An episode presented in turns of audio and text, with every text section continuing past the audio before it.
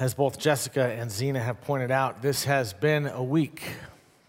And I'm not sure if it was the weather or the gray skies, if it was the news out of Ukraine and everywhere else, if it was the loss of Avis, who always sat right down here.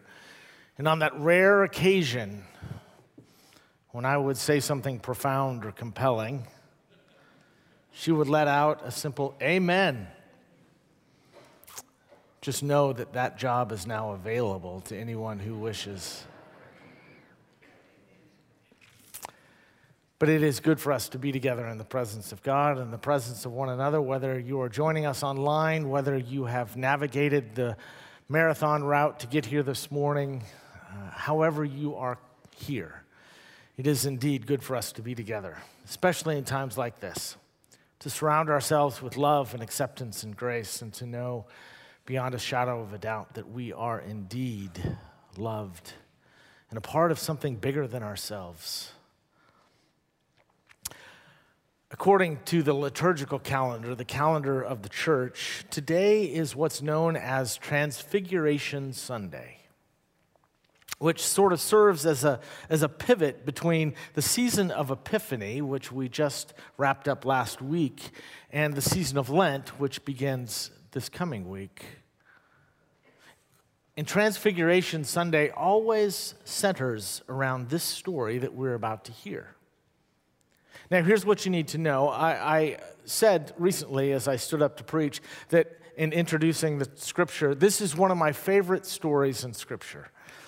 And somebody came to me afterwards as I was standing outside and said, You say that just about every week.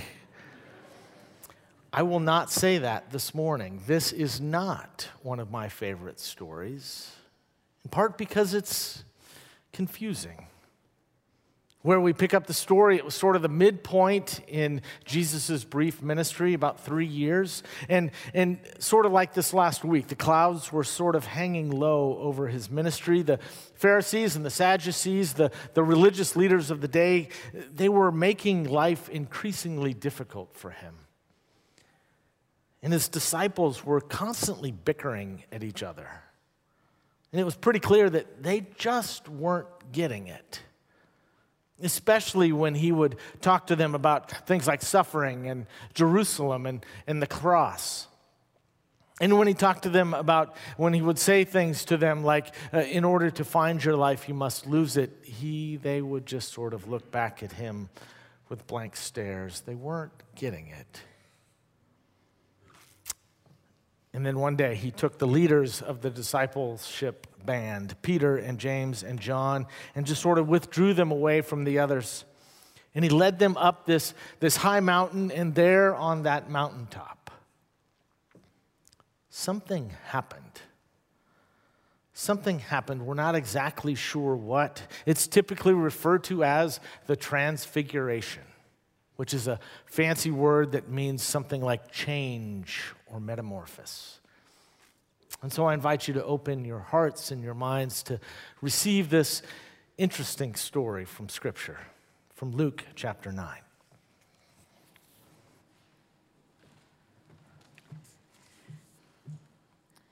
The scripture this morning comes from the Gospel of Luke, chapter 9, verses 28 through 36. Now, about eight days after these sayings, Jesus took with him Peter and John and James, and went up on the mountain to pray.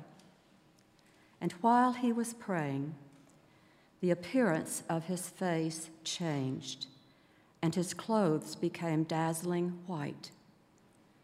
Suddenly, they saw two men, Moses and Elijah, talking to him. They appeared in glory and were speaking of his departure which he was about to accomplish at Jerusalem. Now, Peter and his companions were weighed down with sleep. But when they were fully awake, they saw his glory and the two men who stood with him. Just as they were leaving him, Peter said to Jesus, Master, it is good for us to be here. Let us make three dwellings one for you, one for Moses, and one for Elijah, not knowing what he said. While he was saying this, a cloud came and overshadowed them, and they were terrified as they entered the cloud. Then, from the cloud came a voice that said, This is my son, my chosen. Listen to him. When the voice had spoken, Jesus was found alone, and they kept silent, and in those days told no one any of the things they had seen. The word of God for the people of God. Thanks be to God.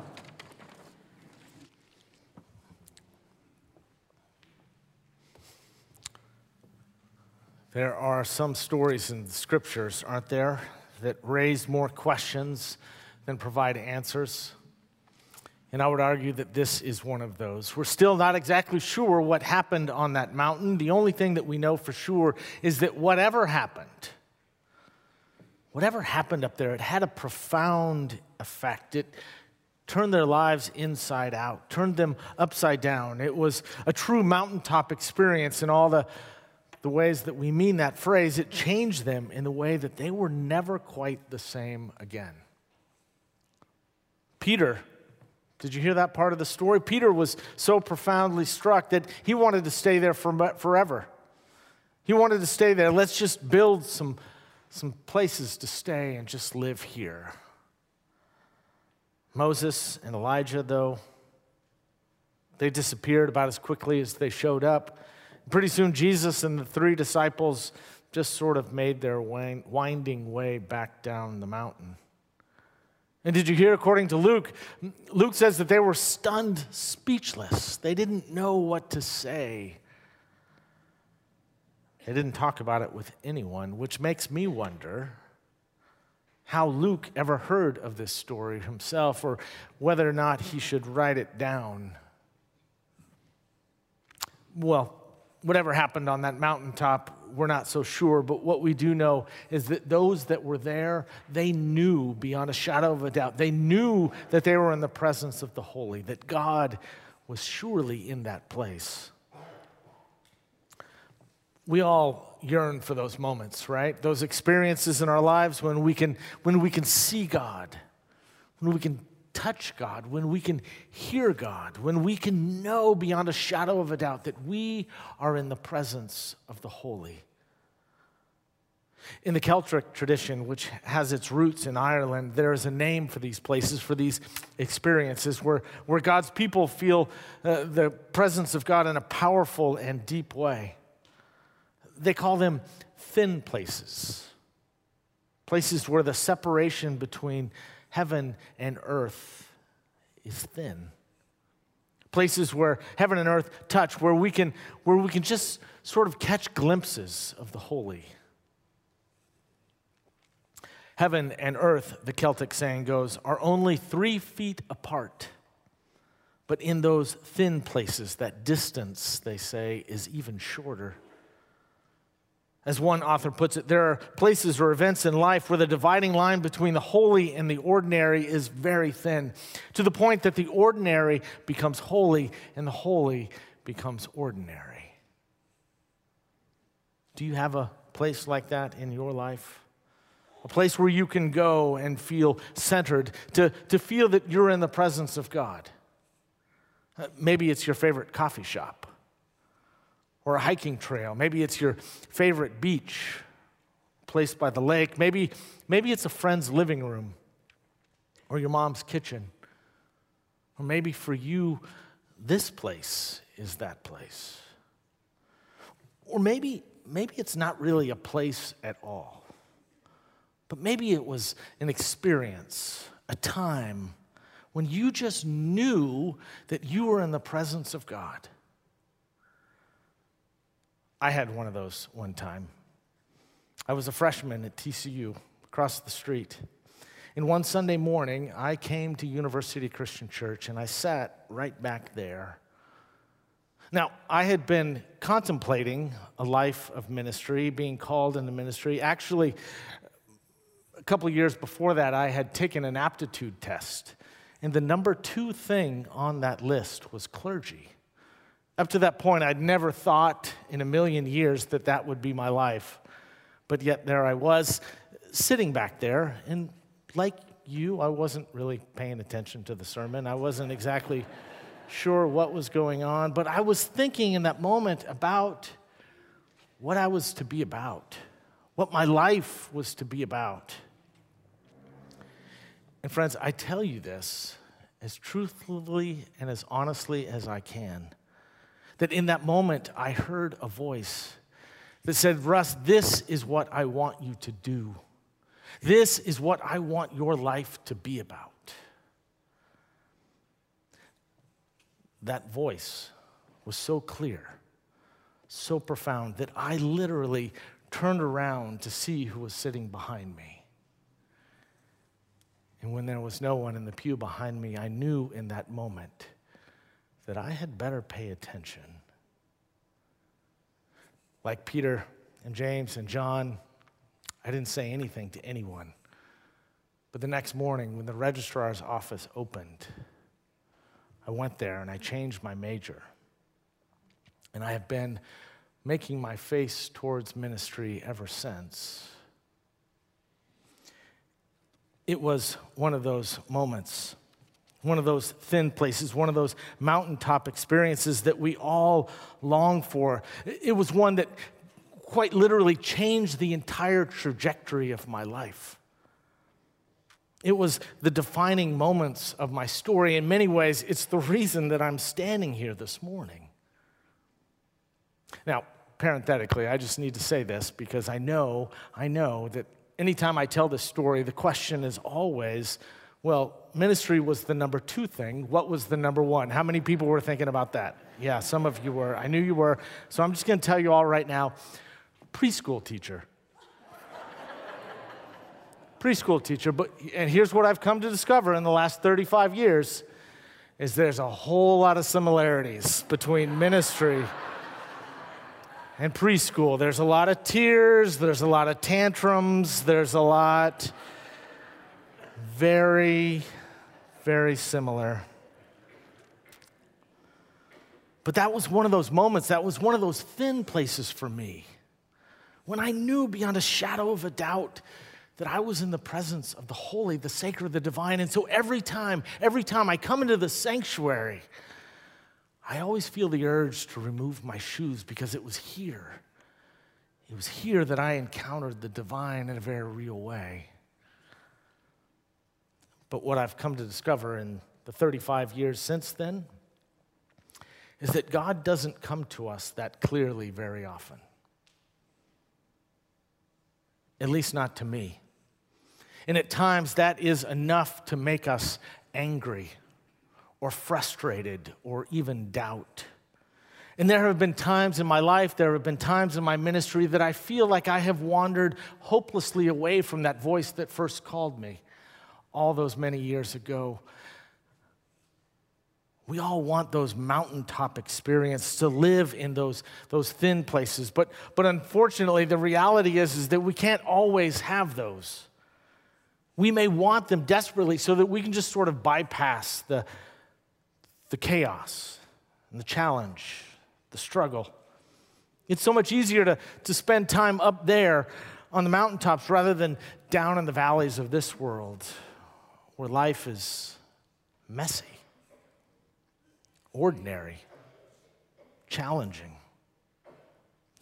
Doug Skinner is a retired disciples minister. He served a church in Dallas for a number of years, and I heard him speak one time, and he, he pointed out, he said, We all want those mountaintop experiences. But most of life, he says, is lived on a broad plain. We all yearn for those peaks, but mostly what we get are plateaus.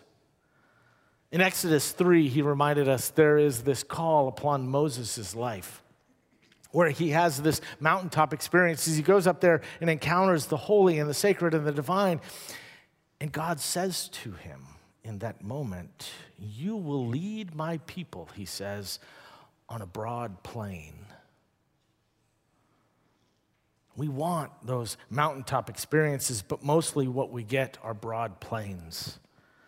We want thin places, but more often than not, what we get is, well, life, routine, ordinary. But sometimes, if we try hard enough, we can become aware enough that we can find those mountaintop moments even on the plateaus. Robert Fulghum tells a story of a woman who was incredibly stressed out by the day to day living that had become her life. And she wasn't sure that she could continue to cope, at least not in the way that she wanted to. And so she made an appointment to go see a psychiatrist. And she began to share with that psychiatrist about some of her struggles, about what was going on in her life. And, and after listening to her for a long time, he, he took out his prescription pad and he tore off the top page and turned it over and began to write on the back. And then handed it to her and says, This, this is your prescription. And she looked at it and it said this it said, You are to spend one hour on Sunday watching the sunrise while walking in a cemetery. You are to spend one hour on Sunday watching the sunrise while walking in a cemetery. And against her better judgment, she followed the advice. And the following Sunday morning, as the sun came up,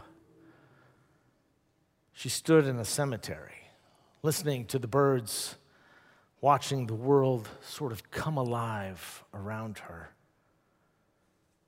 And all at once, she would later explain, all at once she found herself in touch with life again. She was grounded, she was whole. Maybe it's not so much a question of geography, these thin places, but it's a problem of vision. And by that I mean it's not so much that those thin places don't occur on the broad plains, it's just that we don't know how to see them, we don't know how to recognize them, we don't know how to perceive them.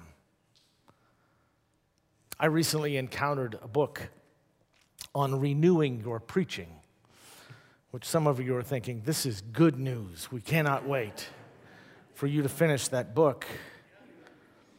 And one of the suggestions, though, that the author makes is to take part in the sacraments, those sacred moments in life, those sacred rituals. But he says, but, but the sacraments that I'm talking about are different than you might think of. It's not baptism or marriage. No. No. He went on to offer his top 10 list of those sacred rituals in his life.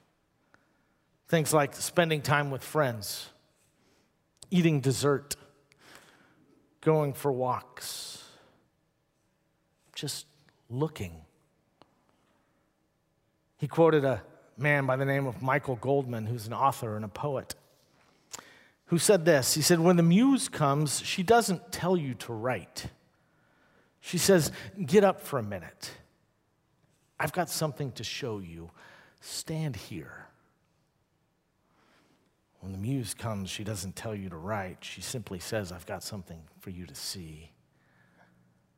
There are some people who are able to make life in the everyday into those thin places who seem to have this ability to see the holy, to see the sacred, to see the divine in the common and the ordinary. People who are able to make mountaintops out of broad plains.